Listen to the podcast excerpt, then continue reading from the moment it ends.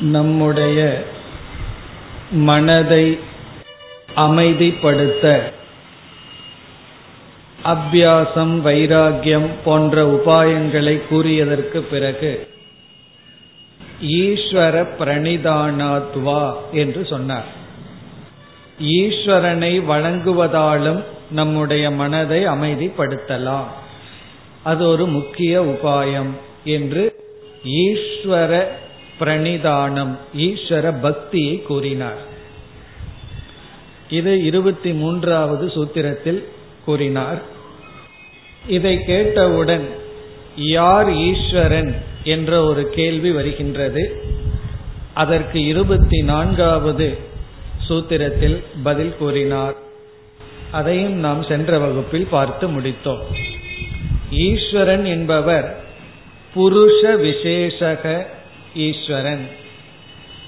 புருஷ விசேஷக என்றால் யோக மதப்படி ஜீவனிடமிருந்து சற்று வேறான ஒரு விதமான புருஷன் ஈஸ்வரன். எப்படி வேறுபடுகின்றார் என்றால் சில தத்துவங்களை கூறி இவைகளினால் என்றும் பாதிக்கப்படாதவர் ஈஸ்வரன். அபராமிருஷ்டக. எவைகளினால் பாதிக்கப்படாதவர்? கிளேச கர்ம விபாக ஆசையைகி. கிளேசம்ங்கிறதையெல்லாம் நம்ம பார்த்தோம் ஐந்து விதமான கிளேசம் கஷ்டங்கள் அவித்யா அஸ்மிதா முதலியவைகள். கர்ம பாப புண்ணியம் தர்மா தர்மம்ங்கிற கர்ம விபாகம் என்றால் கர்ம பலன் அதாவது சுகதுக்கம் போன்றவைகள். பிறகு ஆசையைகி என்றால் சம்ஸ்காரங்கள் இவைகளினுடைய சம்ஸ்காரம் இதனால் தொடாதவர் என்றும் இதனால் பாதிக்கப்படாத ஒரு புருஷ விசேஷன் ஈஸ்வரன். ஜீவன் என்பவன் யார் என்றால் ஒரு காலத்தில் இதனால் பாதிக்கப்பட்டு பிறகு முக்தி அடைகின்ற காலத்தில் இதனால் பாதிக்கப்படாதவன். இது வந்து யோக சாஸ்திரப்படி ஈஸ்வரனுடைய லட்சணம். இனி வருகின்ற சூத்திரங்களில் இந்த ஈஸ்வரனுக்கான பிரமாணம் ஈஸ்வரனுடைய பெருமை ஈஸ்வரனுக்கான பெயர் போன்ற தத்துவங்கள் எல்லாம் வருகின்றது. இந்த இருபத்தி நான்காவது சூத்திரத்தில் ஆரம்பித்து இருபத்தி ஒன்பதாவது சூத்திரம் வரை ஈஸ்வரனை பற்றிய கருத்தே வருகின்றது. இப்பொழுது நாம் இருபத்தி ஐந்தாவது சூத்திரத்திற்கு செல்வோம். இந்த சூத்திரமானது ஈஸ்வரனுடைய பிரமாணம். ஈஸ்வரன் இருக்கின்றார் என்பதற்கான பிரமாணத்தை கொடுக்கின்ற சூத்திரம். பிரமாணம் என்றால் அறிவை கொடுக்கும் கருவி. ஈஸ்வரன் இருக்கிறார்னு நம்மாக கற்பனை பண்ணி சொல்லவில்லை. அதற்கு ஒரு பிரமாணம் இருக்கின்றது. அத்தாட்சி இருக்கின்றது சாட்சி இருக்கின்றது. அது என்ன என்றால் இரண்டு சாட்சி இரண்டு பிரமாணம். ஒன்று சாஸ்திரம் வேதம் இனி ஒன்று அனுமானம். அனுமானம்ங்கிற பிரமாணத்தின் மூலமாகவும் வேதம்ங்கிற பிரமாணத்தின் மூலமாகவும் ஈஸ்வரன் இருக்கின்றார் என்று இங்கு சொல்லப்படுகிறது. நாம் வேதாந்தத்தில் அல்லது நம்முடைய வேதாந்த கருத்து ஈஸ்வரனுடைய இருப்புக்கு வேதம்தான் முக்கிய பிரமாணம். அனுமானமெல்லாம் பிறகுதான். அனுமானத்தினாலோ அனுமானம்னா யூகம் தர்க்கம்.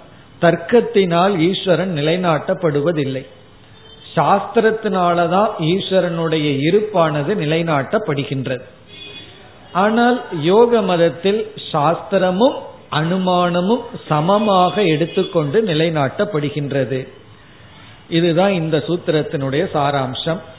இப்பொழுது சூத்திரத்தை படித்துக்கொண்டு பிறகு இதில் இருக்கிற கருத்தை பார்ப்போம். சூத்திரமானது தத்ர தத்ர நிரதிசயம். முதல் சொல் தத்ர இரண்டாவது சொல் நிரதிசயம். சர்வஜ பீஜம். சர்வஜ பீஜம். இதுதான் சூத்திரம். சார்வஜ பீஜம்னு இனி ஒரு சொல்லும் இருக்கின்றது. சர்வஜ பீஜம் அல்லது சார்வஜ பீஜம்.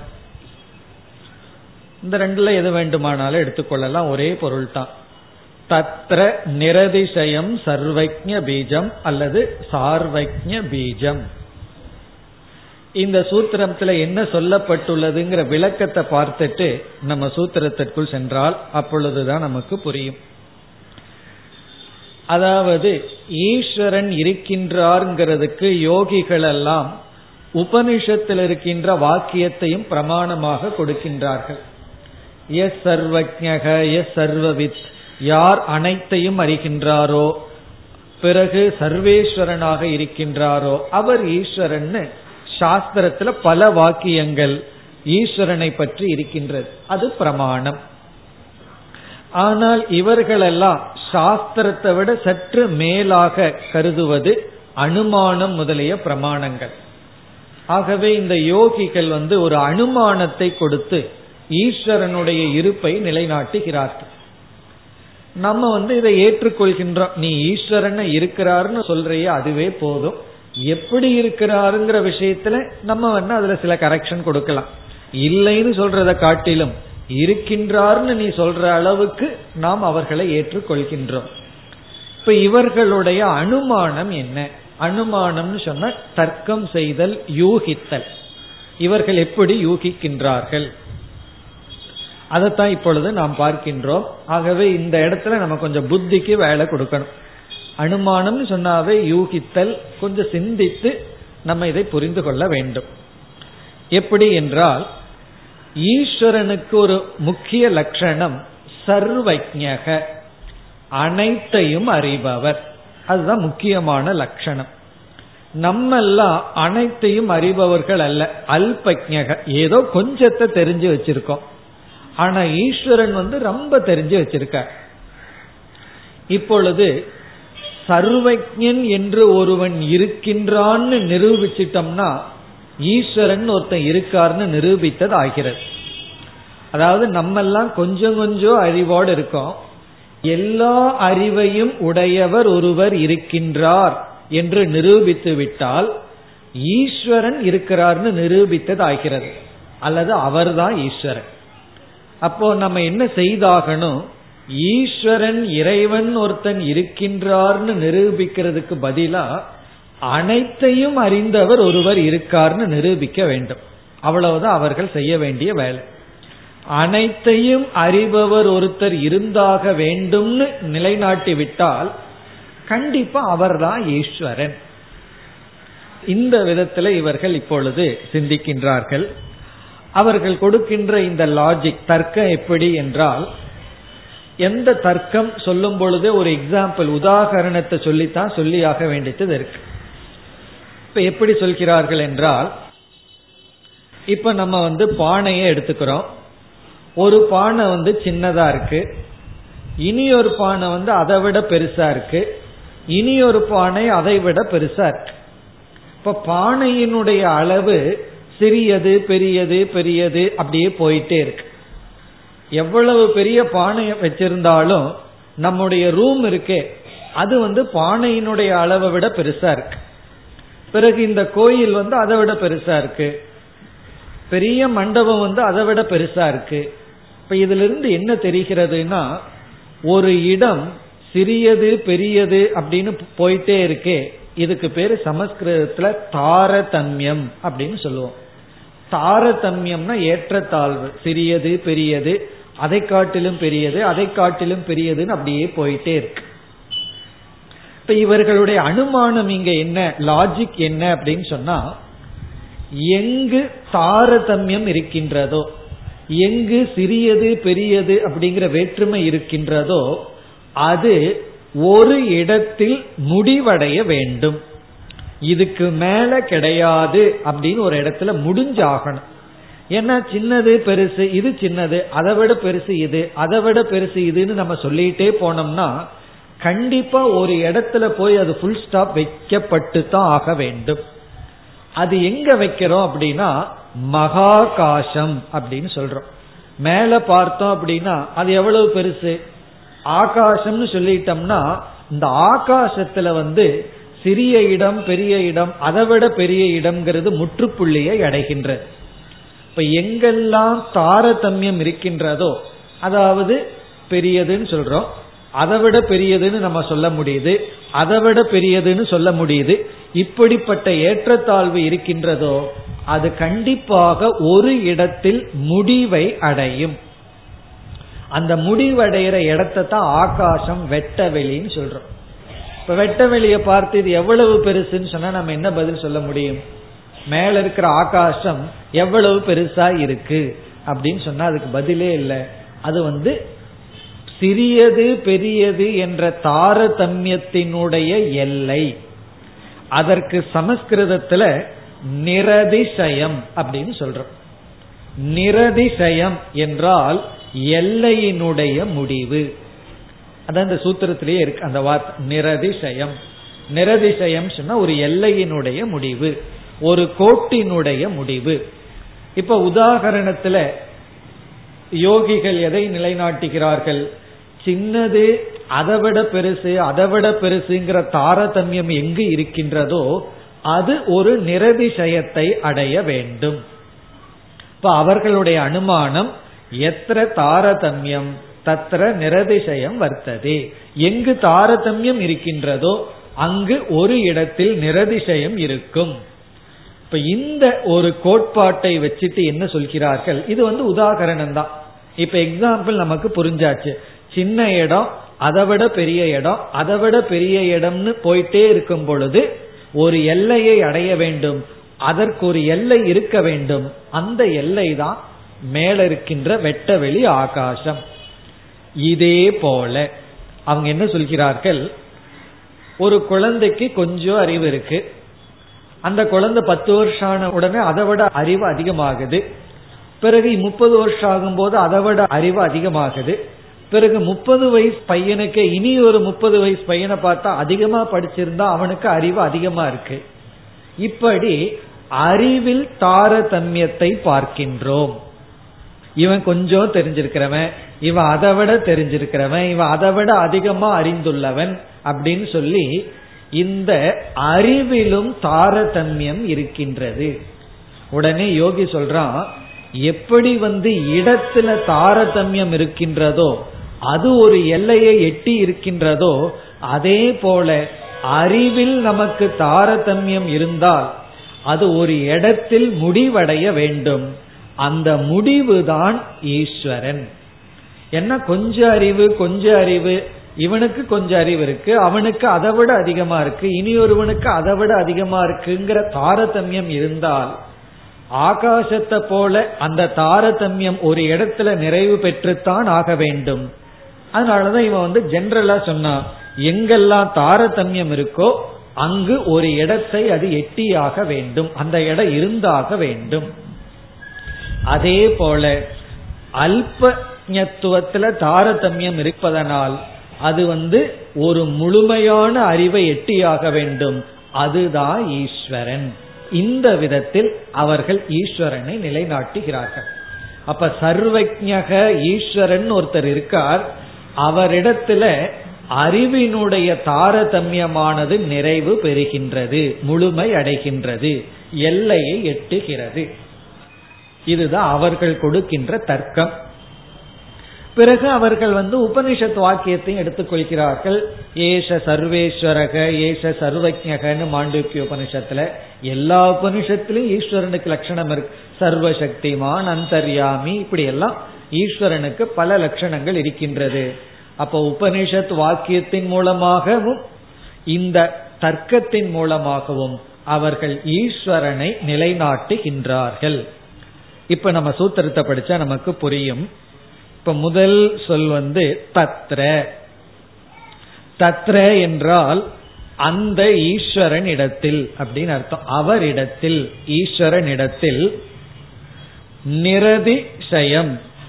நிரதிசயம் அப்படின்னு சொன்னா ஞானத்தினுடைய தன்மையானது முழுமையை அடைகின்றது. முழுமை பெறுகின்றது. நிரதிசயம்னா முழுமை அடைகின்றது எல்லையை தொட்டு விடுகிறது. எப்படின்னா உதாகரணத்துல இது சிறிய இடம் இது அதை விட பெரிய இடம் இது அதை விட பெரிய இடம்னு சொல்லிட்டே போனோம்னா இது எங்க போய் முழுமை அடைகிறது? வெட்ட வெளியான ஆகாசத்தில் முழுமை அடைகிறது. அதுபோல ஆகாசம் வந்து நிரதிசயத்தை அடைகிறது. அதே போல ஈஸ்வரனிடத்தில் நிரதிசயத்தை அடைகின்றது முழுமை அடைகிறது. உதாகரணத்துல இடம். இந்த இடத்துல என்ன முழுமை அடைகிறது? அதற்கு அடுத்த சொல் சர்வஜ பீஜம். சர்வஜ பீஜம்னா அனைத்தும் அறிகின்ற தன்மையானது. அனைத்தும் அறிகின்ற தன்மையானது. சர்வஜ பீஜம்னா சர்வஜகன அனைத்தும் அறிகின்ற தன்மை. பீஜம்னா அதற்கு காரணமான நிலை. அனைத்தும் அறிகின்ற காரணமான தன்மையானது தத்ர ஈஸ்வரே நிரதிசயம் பவதி நிரதிசயத்தை அடைகிறது. இதுதான் அவர்களுடைய தர்க்கம். எப்பொழுதுமே தர்க்கத்தை ஒரு உதாகரணன் மூலமா தான் விளக்க முடியும். இந்த தர்க்கத்துக்கு எப்பொழுதும் சொல்கின்ற மிக எளிமையான உதாகரணம் வந்து தூரத்திலிருந்து பகல் வேலையில நம்ம புகைய மழையில பார்க்கிறோம். உடனே நம்ம என்ன முடிவு செய்யறோம்? அங்க தீ இருக்குன்னு முடிவு பண்றோம். எங்கெல்லாம் புகை இருக்கோ அங்கெல்லாம் நெருப்பு இருந்தாக வேண்டும். யாகசாலையை போல. யாகசாலையில புகைய பாக்குறோம் கண்டிப்பா அங்க நெருப்பு இருக்கு. நெருப்பு இல்லாம புகை இல்லை. அதே போல இந்த மலையிலையும் நம்ம புகையத்தான் பார்க்கிறோம் ஆனா நெருப்ப புரிஞ்சுக்கிறோம்.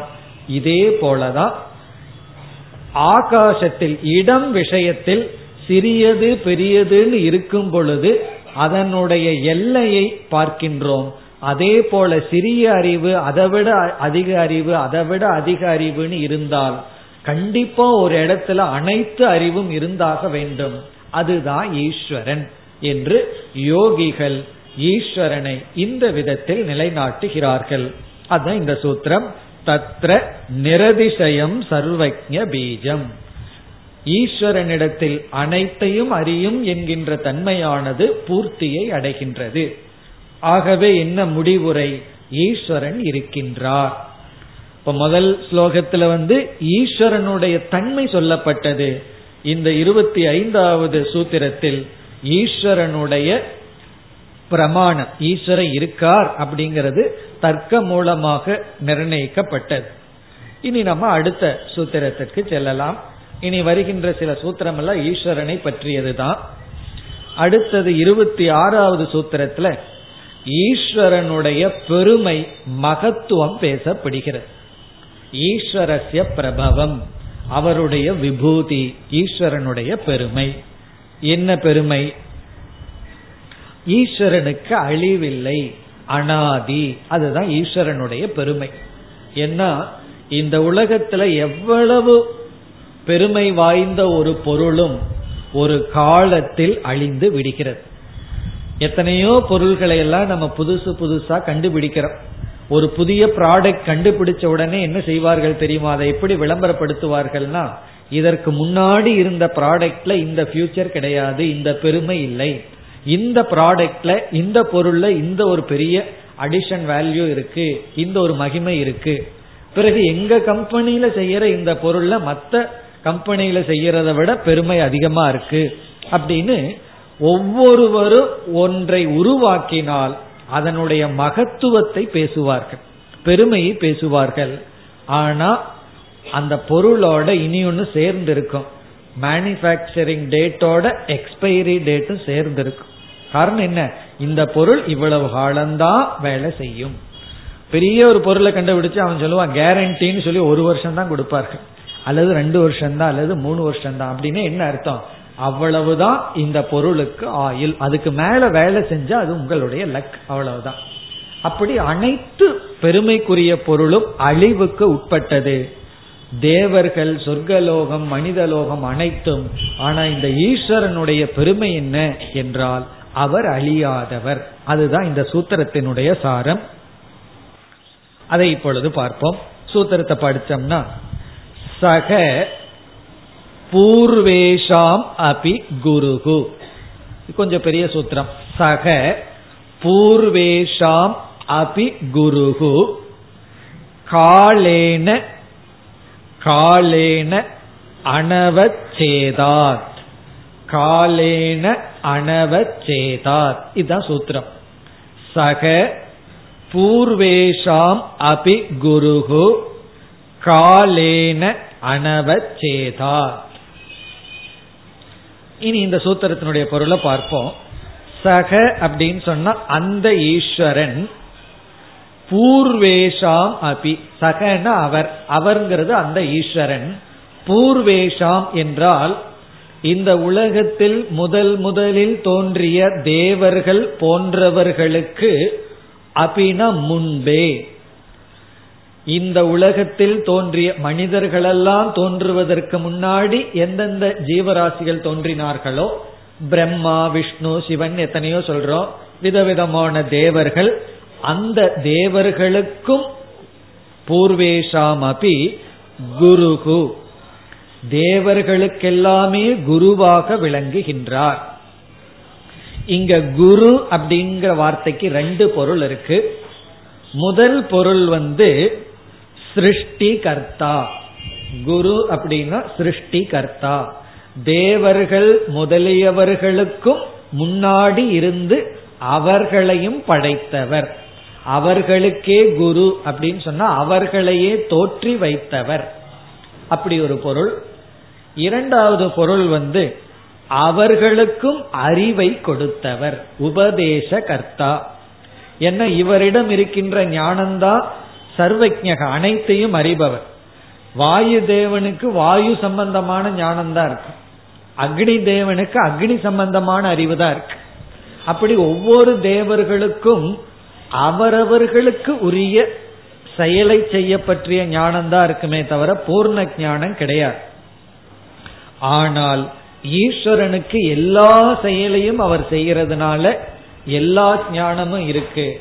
அவர் வந்து அந்தந்த தேவதைகளுக்கு அந்தந்த ஞானத்தை கொடுத்தவர். ஆகவே உபதேச கர்த்தா. இப்ப அவர் சக ஈஸ்வரக பூர்வேஷாமபி குருகுன்னு சொன்னா அந்த ஈஸ்வரன் முதல் முதலில் தோன்றிய தேவர்களுக்கெல்லாம் குருவாகவும் அவர்களை எல்லாம் படைத்தவராகவும் இருக்கின்றார். பிரம்மா தேவானாம் பிரதம சம்பபூவன் சொல்லி முண்டகோபனிஷத்தினுடைய ஆரம்பம். அங்க வந்து பிரம்மான்னு சொன்னா ஈஸ்வரன் அர்த்தம். ஈஸ்வரன் அனைவருக்கும் முன் இருக்கின்றார். இனி அடுத்த சொல் வந்து காலேன அனவச்சேதார் அதாவது இந்த உலகத்துல எவைகளெல்லாம் தோன்றினவோ அவைகளுக்கெல்லாம் கால நிர்ணயம் செய்யப்பட்டிருக்கின்றது. இந்த தேவன்னு சொன்னா தேவர்களுக்கு இவ்வளவு ஆயுள் மனிதர்களுக்கு இவ்வளவு ஆயுள். மனிதனுடைய ஆயுள் வந்து நூறுன்னு சில பேர் சொல்றாங்க சில பேர் நூத்தி இருபதுன்னு சொல்றாங்க. ஆனா அந்த பூர்ண ஆயுள் யார் இருக்கா? அவ்வளவு தூரம் இருக்கிறது இல்ல அப்படியே இருந்தாலும் நூத்தி இருபது. அந்த நூத்தி இருபதுல இருக்கிறது ஒண்ணுதான் இல்லாதது ஒண்ணுதான். கண்ணு காது எதுவும் ஒண்ணு வேலை செய்யாது. அப்படி மனிதனுக்குன்னு ஆயுள் இவ்வளவு இருக்கு? தேவர்களுக்குன்னு ஆயுள் இருக்கு. ஒவ்வொரு மிருகத்திற்கும் ஒவ்வொரு மரம் செடி கொடிகளுக்கும் ஆயுள் நிர்ணயம் இருக்கு. காலேன அவச்சேதம் இருக்கு. அவச்சேதம்னா நிர்ணயிக்கப்படுவது. ஆனால் இந்த பிரபஞ்சத்துல ஒரே ஒருத்தருக்கு தான் கால நிர்ணயம் கிடையாது. அது ஈஸ்வரனுக்கு. அதுதான் இங்கு சொல்லப்பட்டுள்ளது.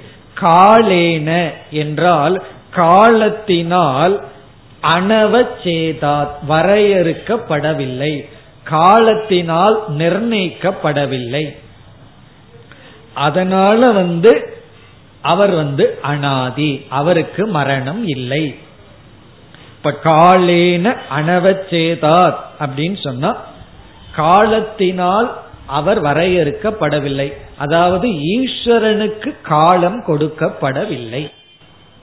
யம தர்மராஜா தான் நம்முடைய காலத்தை கணிச்சிட்டு கரெக்டா வந்துருவார். டிலே பண்ண மாட்டார். நேரம் ஆச்சுன்னா வருவார். அது வரைக்கும் கரெக்டா காத்துட்டு இருந்து வருவார். அந்த யம தர்மராஜாவுக்கும் கூட காலம் இருக்கு.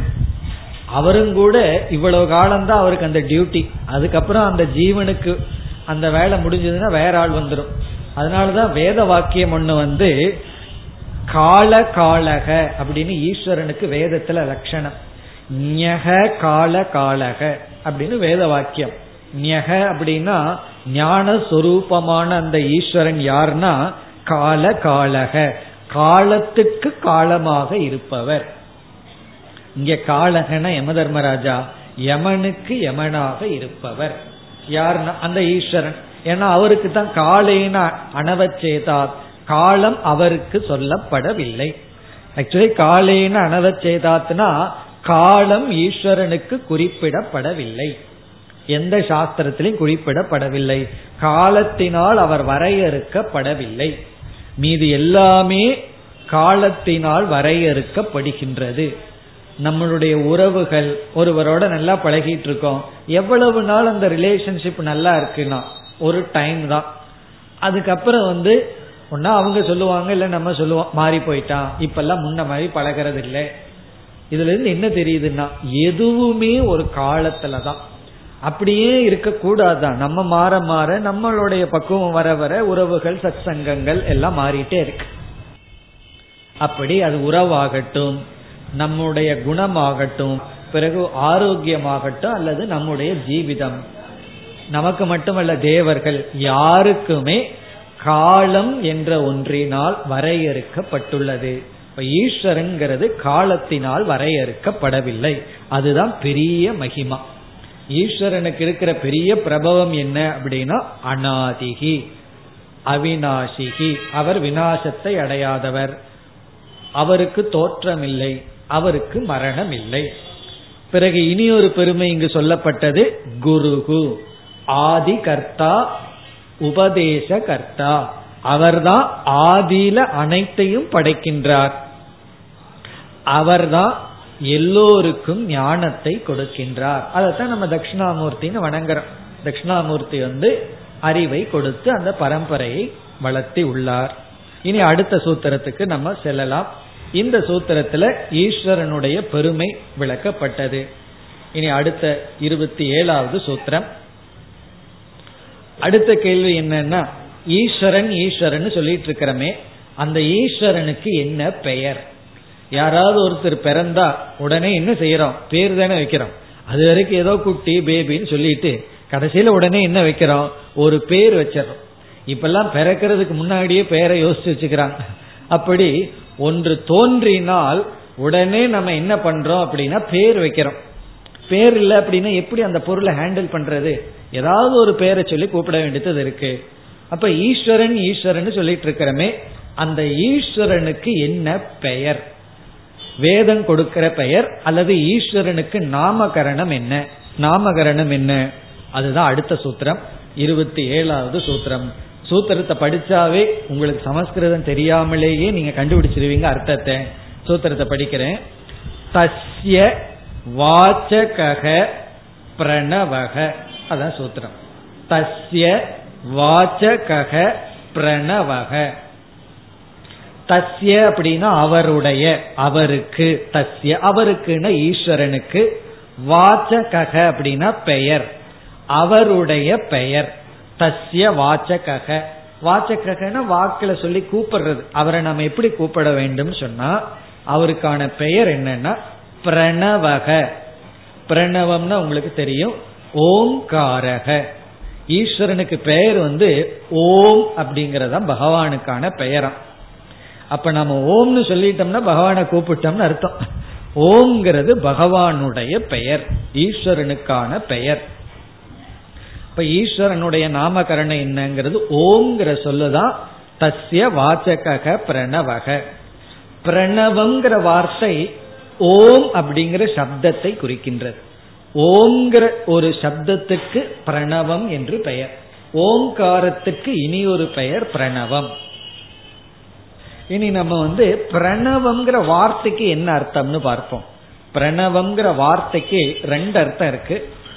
அந்த ரெண்டு அர்த்தத்தையும் இப்பொழுது பார்ப்போம். முதல் அர்த்தம் வந்து பிரணவம் அப்படிங்கிற சொல்லுக்கு மிக மிக பொருத்தமான பெயர் அப்படின்னு அர்த்தம். பிரணவம் அப்படின்னு சொன்னா நல்ல பொருத்தமான பெயர். வேர் பொருத்தம் இருக்கணும். இப்போ ஒருவருக்கு வந்து மௌனானந்தான்னு பேரை வச்சுட்டு எப்ப பார்த்தாலும் பேசிட்டே இருந்தாரு வச்சுக்கோங்க அப்ப என்ன? பேர் பொருத்தம் இல்லை அல்லவா? அப்படி இப்ப வெள்ளச்சாமின்னு பேர் வச்சுட்டு கருப்பா இருக்கார். கருப்பு சாமின்னு பேர் வச்சுட்டு வெள்ளை வெள்ளையா இருக்காருன்னு வச்சுக்கோமே. இப்ப பேர் பொருத்தம் இருக்கிறது இல்லை அல்லவா? அப்படி பேர் பொருத்தம் சரியா இருக்கணுமா? அப்படி இந்த ஓம்ங்கிறது பெயர் பொருத்தம் சரியாக உள்ளது. பிர அப்படின்னா பிரகர்ஷேன. மிக நல்ல விதத்தில். நவ அப்படிங்கிறது நூயதே ஸ்தூயதே அனேன. மிக பொருத்தமாக இறைவனை புகழ்கின்ற சொல் பிரணவம். இப்ப பிரணவம் அப்படின்னு சொன்னா இதனால் மிக அதிக விதத்தில் அல்லது தெளிவாக உயர்ந்த விதத்தில் ஸ்துதிக்கப்படுகின்றது அழைக்கப்படுகின்றது. இப்ப பிரணவம் அப்படிங்கிற வார்த்தைக்கு பெஸ்ட் நேம் அப்படின்னு அர்த்தம். நல்ல நல்ல நாமம். நல்ல நாமம்ங்கிறது என்ன? ஓம்ங்கிறது ஈஸ்வரனுக்கு பெஸ்ட் நேம் அப்படின்னு அர்த்தம். அதாவது சரியான பொருத்தமான பெயர். இப்ப பிரணவம் அப்படின்னா பொருத்தமான பெயர் அர்த்தம். எது பொருத்தமான பெயர்? ஓம் என்கின்ற சொல். ஓம்ங்கிற சொல் இறைவனுக்கு பொருத்தமான பெயர். அது எப்படி பொருத்தமான பெயர் அப்படின்னு சொன்னா அதுக்கு விளக்கம் இருக்கு. ஏன்னா பிரணவம்ங்கிறது ஈஸ்வரனுக்கான பெயர் அல்ல. நம்ம அப்படி நினைச்சு கூடாது. பிரணவம்ங்கிறது பகவானுக்கான பெயர்னு. பிரணவம் அப்படிங்கிறது ஓம்ங்கிறதுக்கான பெயர் ஓம்ங்கிறத பிரணவம்னு சொல்றோம். ஆ அப்படின்னு ஒரு சொல் உ என்ற சொல் இம் என்ற சொல். ஆ உ. இந்த ஆ உ ரெண்டு சேர்ந்தா இலக்கணப்படி ஓ என்று மாறுகிறது. ஆவையும் ஊவையும் சேர்த்து படிச்சோம்னா ஓ அப்படின்னு படிக்கணும். அதுதான் சான்ஸ்கிரிட் ரூல். இப்ப அதை புரிஞ்சுக்கிறதுக்கு தமிழ்ல ஒரு சொல் ஆல முடிஞ்சு அடுத்த சொல் ஊல ஆரம்பிச்சதுன்னா சேர்த்து படிக்கும்போது ஓன்னு படிச்சிருவோம். ஆவையும் விட்டுருவோம் ஊவையும் விட்டுருவோம் ஓன்னு படிப்போம். எப்படின்னா சூரிய அப்படின்னு ஒரு சொல்ல எடுத்துக்கிறோம். சூரிய கடைசி சொல் என்ன? ஆதான் சூரிய அப்படிங்கறதுல முடிவு வந்து ஆ. அடுத்த சொல் வந்து உதயம் அப்படின்னு இருக்குன்னு வச்சுக்கோமே சூரிய உதயம் அப்படின்னு இருக்கு. இப்ப இரண்டாவது சொல் வந்து என்ன? உ. இப்ப எது எது ஜாயின் ஆகுது? இப்ப ரெண்டையும் சேர்த்து நம்ம படிக்கணும். சூரிய உதயம். அப்படியே சேர்த்துறோம்னு வச்சுக்கோமே நம்ம எப்படி படிப்போம்? சூரியோதயம்னு படிப்போம். சூரிய உதயம் அப்படிங்கிற ஊவை விட்டுருவோம் ஆவை விட்டுட்டு ஓவை சேர்த்திக்குவோம். ஏன்னா ஆவும் ஊவு சேர்ந்தா ஓவா மாறிடும். அப்ப சூரியோதயம்னு படிக்கிறோம்.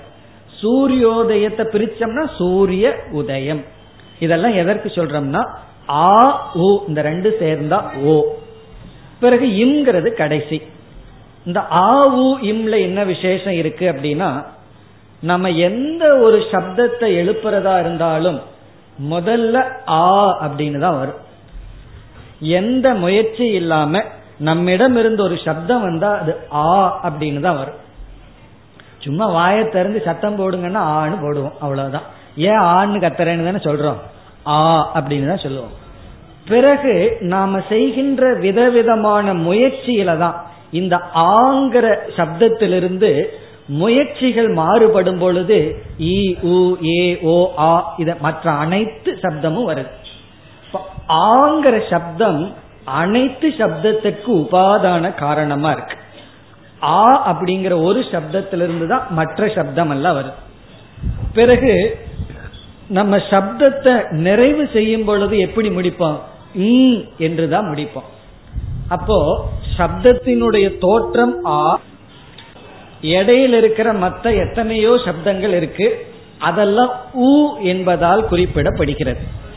பிறகு இம்ங்கிறது சப்தத்தினுடைய முடிவு.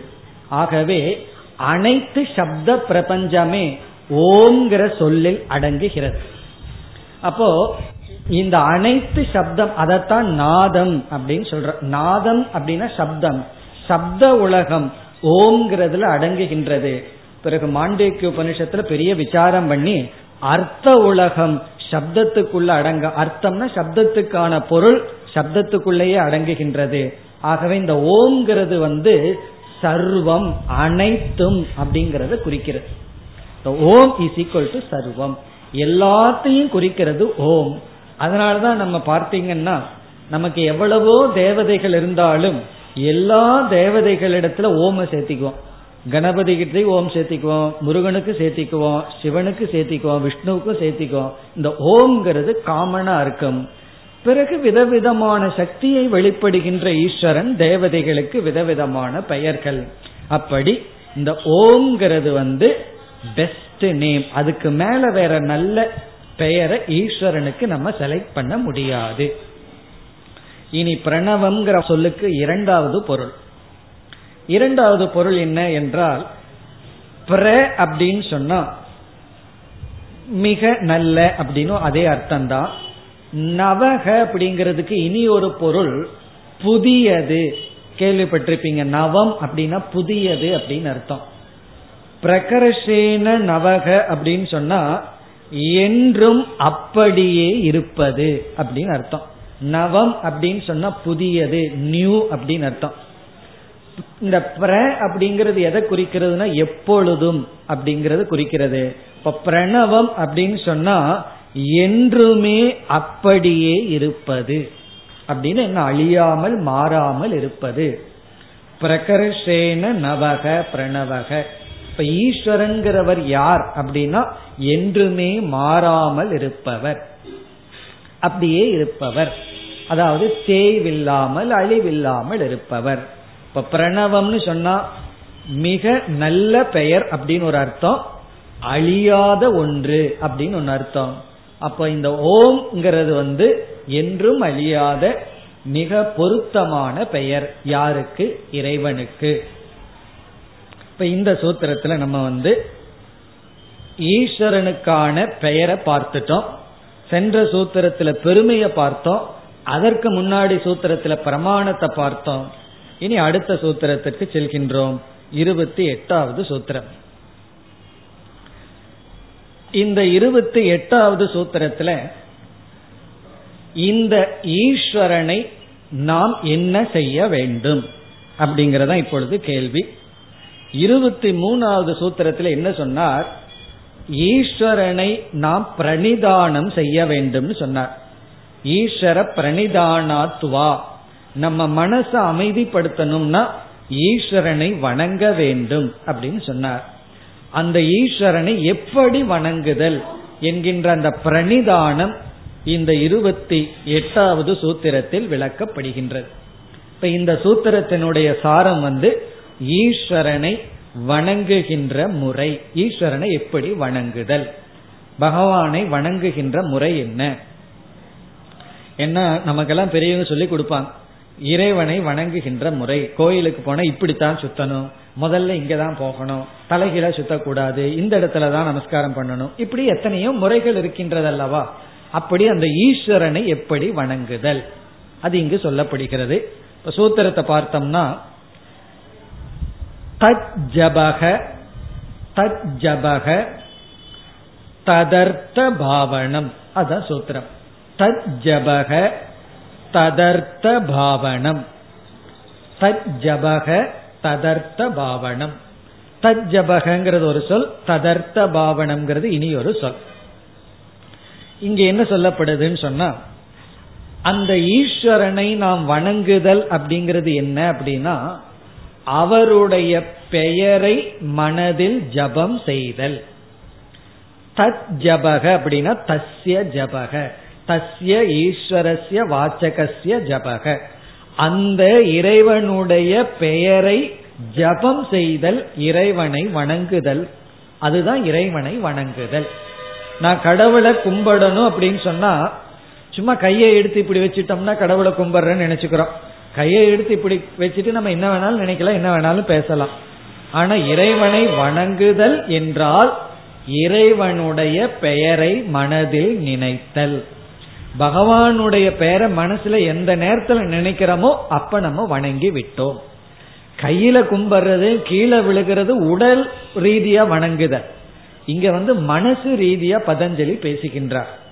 உடல் ரீதியா வணங்குவது அது ஒன்று. அதையும் நம்ம செய்யணும் செய்யக்கூடாது நல்ல ஆனா இங்க மனோ ரீதியாக பேசுகின்றார். தத் ஜபக. இங்க தத் ஜபம் அப்படின்னு சொன்னா அந்த ஈஸ்வரனுடைய நாமத்தை மனதில் ஜபித்தல். ஈஸ்வரனுடைய நாமமா என்ன பார்த்தோம்? பெயரா? ஓம்னு பார்த்தோம். அப்ப பிரணவ ஜபக. பிரணவத்தை தியானித்தல். ஓம் என்று ஜபம் செய்தல்.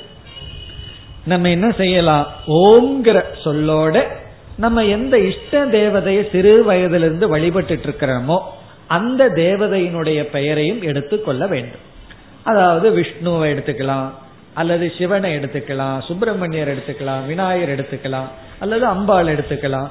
அதுல எந்த பெயர் நமக்கு பிடிக்குமோ அல்லது விஷ்ணுன்னு எடுத்துட்டா எந்த அவதாரம் நமக்கு பிடிக்குமோ ஒரு குழந்தை சொல்லிச்சு எனக்கு இந்த அவதாரம் ரொம்ப பிடிக்கும். இனி ஒரு குழந்தை சொல்லிச்சு எனக்கு இந்த அவதாரம் பிடிக்கும். இதெல்லாம் எப்படின்னா நம்ம மனசுக்கு எது பிடிச்சிருக்கோ அந்த அவதாரத்தினுடைய பெயர் ராமானோ கிருஷ்ணானோ அப்படி. ஓங்காரத்துடன் நம்ம விரும்பிய இஷ்ட தேவதையினுடைய பெயர். இப்படி தஜபக ஈஸ்வரனுடைய பெயரை மனதுக்குள்ள சொன்னாவே ஈஸ்வரனை வணங்குதல் ஆகிறது. அது வந்து இறைவனை பிரணிதானம் செய்கின்ற முதல் படி. பிறகு பதஞ்சலி கொஞ்சம் அடுத்த படிக்கு நம்ம எடுத்துட்டு போற அடுத்தது என்ன செய்ய வேண்டுமா? வெறும் பகவானுடைய பெயரை மட்டும் ஜபம் பண்ணிட்டு இருக்கிறது முதல் படி. அதோட நின்று விடக்கூடாது. அடுத்தபடி என்ன? தத் அர்த்த பாவனம். ததர்த்தம் அப்படின்னா ஈஸ்வரனுடைய பெயருக்கான அர்த்தம் இருக்கின்றது அல்லவா அந்த அர்த்தத்தை அப்படின்னா ஈஸ்வரனுடைய தன்மையை பாவனம் என்றால் உணர்தல் சிந்தித்தல். ஈஸ்வரனை பற்றிய அறிவை அடைந்து ஈஸ்வரனை பற்றி சிந்தித்தல் படித்தல் உணர்தல். அதாவது ஈஸ்வரனுடைய பெயரை மனசுல சொல்றது ஜபம். பிறகு அந்த பெயருக்குரிய அர்த்தத்தை சிந்தித்தல். அர்த்த பாவனம்னு சிந்தித்தல். ஈஸ்வரனுக்குடைய பெயரை சிந்தித்தல். அதுவும் பிரணிதானம் பக்தி ஆகின்றது. இதுல இருந்து என்ன தெரிகிறதுனா ஈஸ்வரனை வழிபடுதல் என்பது சப்த தியானம் அர்த்த தியானம். ஈஸ்வரனுக்கான பெயரை தியானித்தல் ஈஸ்வரனுடைய தன்மைகளை தியானித்தல் ஈஸ்வரனுடைய சொரூபத்தை தியானித்தல். இப்ப நம்ம கேட்க கூடாது ஈஸ்வரனுடைய சொரூபம் என்னன்னு சொல்லி. இப்பதான் நம்ம படிச்சிருக்கோம் சர்வஜக அனைத்தையும் அறிபவர். இப்படி தியானம் பண்ணும்போது யாருக்கும் தெரியாம இதை பண்ணிடலாங்கிற புத்தியே வர ஏன்னா அவர் தான் சர்வஜனாச்சே அவர் அனைத்தையும் அறிபவராச்சே. அப்ப ஈஸ்வரனுக்கு தெரியாம உன்னை பண்ணணும் அப்படிங்கிற எண்ணம் வராது. சர்வசக்திமான். அவர் எல்லா சக்தியும் உடையவர். அப்படிங்கும் பொழுது அவரிடத்துல சரணடைந்தா எனக்கும் சக்தி கிடைக்குங்கிற புத்தி நமக்கு வரும். பிறகு வந்து கர்ம பல தாத்தா. அவர் கர்ம பலனை சரியாக கொடுப்பவர். அப்படின்னு சொன்னா நாம என்ன ஒரு செயல் செய்யறோமோ அதற்கு நம்ம தான் பொறுப்பு. சில பேர் தலையெழுத்துங்கிற வார்த்தையை சொல்கிறார்கள். அப்படின்னா நான் பொறுப்பில்ல ஏதோ கர்மந்தான் பொறுப்புங்கிற அர்த்தத்துல நினைக்கிறார்கள். அப்படி அல்ல. நான் செய்ததற்கு நான் தான் பொறுப்பு. ஒரு கஷ்டம் நமக்கு வருதுன்னா யார் மேலேயும் நம்ம பழி போட வேண்டாம். அதற்கு நான் தான் பொறுப்பு. அப்படிங்கறத கர்மா தியரி. காரணம் என்ன? ஈஸ்வரன் கர்ம பலனை கொடுப்பவர். பிறகு உபாதான காரணமாக இருப்பவர். அவரே இந்த உலகமாக காட்சியளித்து கொண்டிருப்பவர். இப்படியெல்லாம் ஈஸ்வரனுடைய தன்மைகளை சிந்தித்தல். அப்போ இந்த சூத்திரத்தை பார்த்தோம்னா தஜபக ததர்த்த பாவனம். அந்த ஈஸ்வரனை ஜபம் செய்து அந்த ஈஸ்வரனை பற்றிய ஞானத்தை பாவனை செய்தல். இங்க வந்து ஜபம்ங்கிற வார்த்தையும் பயன்படுத்தியிருக்கார் பாவனம்ங்கிற வார்த்தையும் பதஞ்சலி பயன்படுத்தியிருக்கார். ஜபம்ங்கிற இடத்துல அர்த்தத்தை சிந்திக்கிறது இல்ல சப்தத்தை தான் சிந்திச்சிட்டு இருக்கோம் அது வந்து சப்த பிரதானம் அங்க நமக்கு அர்த்தம் எல்லாம் முக்கியம் இல்லை பகவானுடைய அதே ஒரு நாமம் தொடர்ந்து மனசுல வந்துட்டு இருந்தா போது வேற ஒன்னையும் நினைக்காம அதுதான் ஜபம். அதுவும் மனசுக்கு ஒரு விதமான ட்ரைனிங் அதுவும் சாதாரண விஷயம் அல்ல நான் அர்த்தத்தை மட்டும் சிந்திக்கிறேன். ஜபம் வேண்டாம்னு சொல்லக்கூடாது. ஜபமும் பண்ணணும். ஏன்னா வேற எந்த ஓட்டமும் இல்லாம ஒரே எண்ண ஓட்டத்தில் இருப்பது. பிறகு வெறும் ஜபம் மட்டும் பண்ணிட்டு இருந்தோம்னா மனது குவிக்கப்படும். ஆனா விஷாலத்தை அடையாது. மனது விரிவடையாது. வெறும் குவித்தலை மட்டும் அடைவோம். ஏன்னா ஜபம் பண்றோம் மனசு நல்லா குவியும். அர்த்தம் இல்லாததுனால கடவுள்னா யாருன்னு தெரியாம கடவுள் பேர்லயே சண்டை வந்துட்டு இருக்கும். மதம்ங்கிறது வந்து மனிதன் வந்து இனி ஒரு மனிதனோட நட்புணர்வோட இருக்கணும்னு சொல்லி உருவானது. இந்த மதம்ங்கிற பேர்லயே கலவரம் வந்ததுன்னா இப்ப என்ன பண்றது? வேற எங்க போறதுன்னா? அதுக்கெல்லாம் காரணம் என்னன்னா அந்த ஈஸ்வரனுடைய அர்த்தத்தை புரிந்து கொள்ளாததுதான். யார் ஈஸ்வரன்? யார் கடவுள்? அப்படிங்கிற அர்த்தம் புரிஞ்சிடுதுன்னு சொன்னா நம்ம வந்து ரகலை பண்ணிக்க மாட்டோம். இல்லைன்னா பெயர்லயே சண்டை வந்துடும் கடவுளுக்கு நான் இந்த பேர் கொடுக்கத்தா இந்த மதம். கடவுளுக்கு நீ வேறு பேர் கொடுத்துட்டு அது வேறு மதம்னா வெறும் பேர்ல தான் நம்ம ரகலை பண்ணிட்டு இருக்கோம். காரணம் என்னன்னா அர்த்தத்தை புரியாததனால். அர்த்தத்தை புரிஞ்சிட்டோம் அப்படின்னா நமக்கு வந்து மத கலவரம் எல்லாம் வராது. ஆகவே இங்க வந்து பதஞ்சலி என்ன சொல்ற ஈஸ்வரனுடைய சப்தத்தை மட்டும் ஜபம் பண்றது முதல் படி அவருடைய தன்மையை உணர்தல் அர்த்தத்தை உணர்தல் பாவனம் அது அடுத்த படி. இதுதான் என்னன்னா ஈஸ்வர பிரணிதானம். இதுதான் பக்தி. ஈஸ்வரனை வணங்குகின்ற விதம். இப்ப ஈஸ்வரனுடைய அர்த்தத்தை புரிஞ்சுக்கணும்னா நம்ம சாஸ்திரத்தை கேட்கணும்.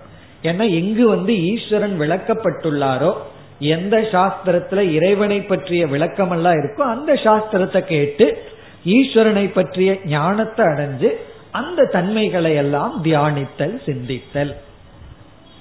இப்ப இத்துடன் ஈஸ்வரனுடைய பக்தி பிரகாரமும் முடிவடைகிறது.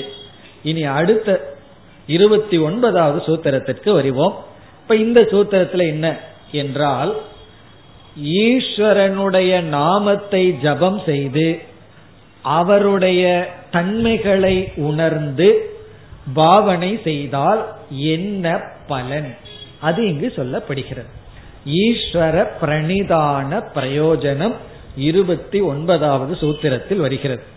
அதாவது நம்ம ஈஸ்வரனை பற்றிய விஷயத்தை இருபத்தி நாலாவது இருபத்தி மூணுன்னே சொல்லலாம். ஈஸ்வர பிரணிதானாத்வான்னு இருபத்தி மூணாவது சூத்திரத்தில் ஆரம்பிச்சார். அதாவது ஈஸ்வரனை வணங்குவதும் நம்ம மனசை அமைதிப்படுத்த உபாயம் ஆரம்பிச்சு ஈஸ்வரனுக்கான லட்சணத்தை சொல்லி இருபத்தி நாலுல இருபத்தி ஐந்துல ஈஸ்வரனுக்கான பிரமாணத்தை சொல்லி ஈஸ்வரன் இருக்காருங்கிறது எப்படி நிலைநாட்டப்படுகிறதுன்னு சொல்லி பிறகு இருபத்தி ஆறாவது சூத்திரத்துல வந்து ஈஸ்வரனுடைய பெருமையை சொல்லி அதுலேயே ஈஸ்வரனுக்கான சில லட்சணத்தையும் சொல்லி பிறகு இருபத்தி ஏழுல ஈஸ்வரனுக்கு பேர் வச்சு பிரணவம் ஓங்காரம் தான் ஈஸ்வரனுக்கு பேர்னு சொல்லி அந்த ஈஸ்வரனை எப்படி பக்தி செய்ய வேண்டும்னு இருபத்தி எட்டுல சொல்லி இனி இருபத்தி ஒன்பதுல எப்படி சொல்றார்? இப்படி இறைவனை வழிபட்டால் இப்படிப்பட்ட பலன் கிடைக்கும். என்ன பலன் கிடைக்கும்? அதைத்தான் இப்பொழுது நாம் இருபத்தி ஒன்பதில் பார்க்க ஆரம்பிக்கின்றோம். இங்கு வந்து பலனாக என்ன சொல்றார்? நமக்கு ஞானம் கிடைக்கும். ஜீவாத்மாவினுடைய சொரூப ஞானம் கிடைக்கும். அது முதல் பலன சொல்ற இங்க ரெண்டு பலன் சொல்ற ஒன்று ஞானம் அல்லது விவேகம். இப்படி ஈஸ்வரனை ஜபம் பண்ணி ஈஸ்வரனை பற்றிய அர்த்தத்தை நம்ம புரிஞ்சிட்டோம் அப்படின்னா நமக்கு கிடைப்பது விவேகம் அறிவு. எதை பற்றிய அறிவு? ஜீவனை பற்றிய உண்மையான அறிவு.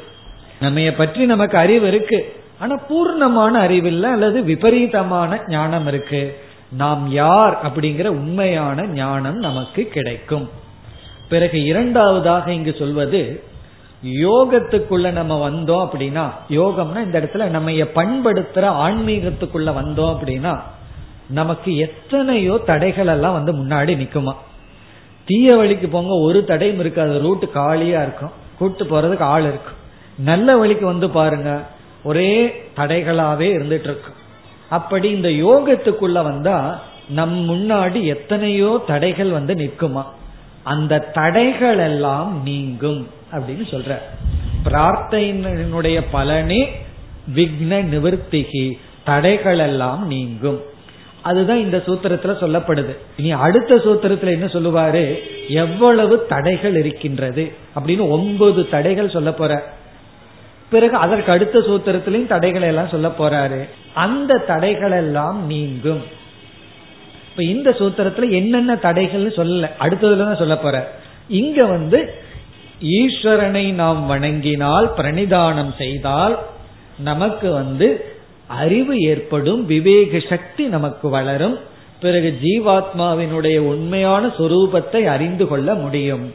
அது மட்டுமல்ல நம்முடைய மோக்ஷத்துக்கு மோக்ஷம் என்ற லட்சியத்துக்கு எவ்வளவு தடைகள் இருக்கின்றதோ அந்த தடைகள் எல்லாம் நீங்கும். தடைக்கு வந்து அந்தராயக அப்படின்னு சொல்லப்படுகிறது. யோக சாஸ்திரத்துல இந்த அப்டக்கிள் விக்னத்துக்கு அந்தராயக.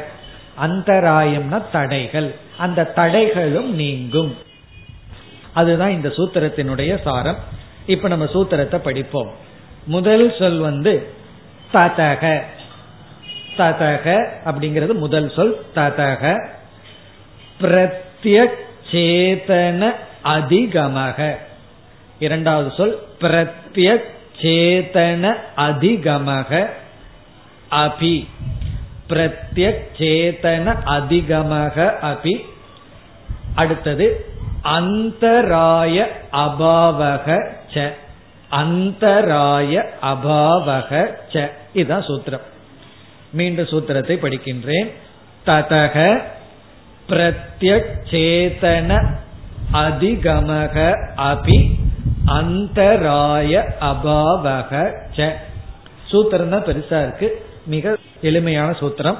ததக அப்படின்னா ஈஸ்வரனை வணங்கியதற்கு பிறகு பக்திக்கு பிறகு ஈஸ்வரனை நாம் வணங்கினால் முன் சூத்திரத்தில் சொன்னபடி தஸ்மாத் ஜபாத் அர்த்த தியானாத்.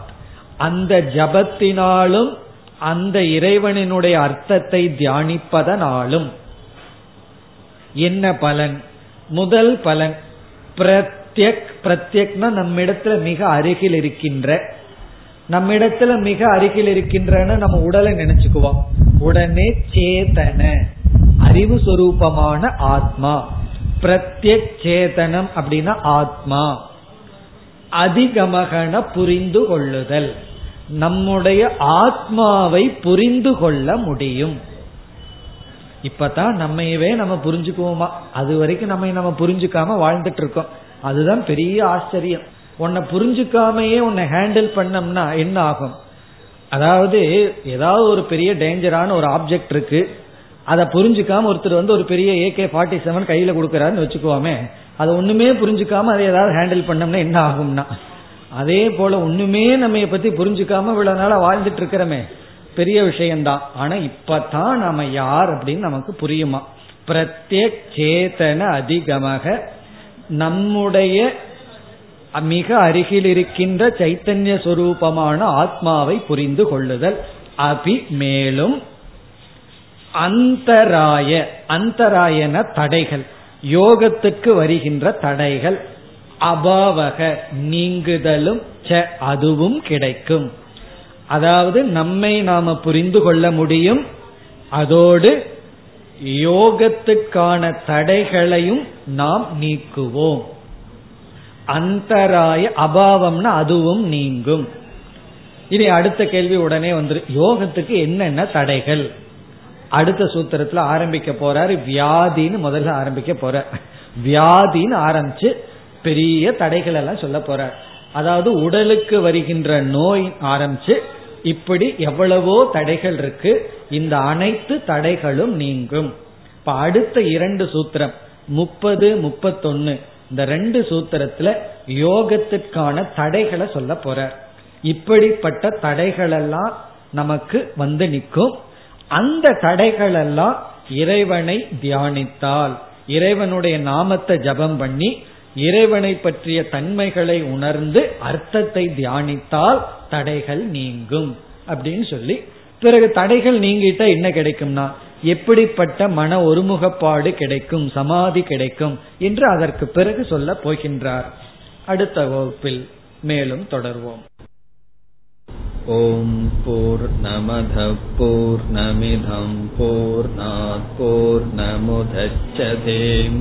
पूर्णस्य पूर्णमादाय पूर्णमेवावशिष्यते ॐ शान्ति शान्ति शान्तिः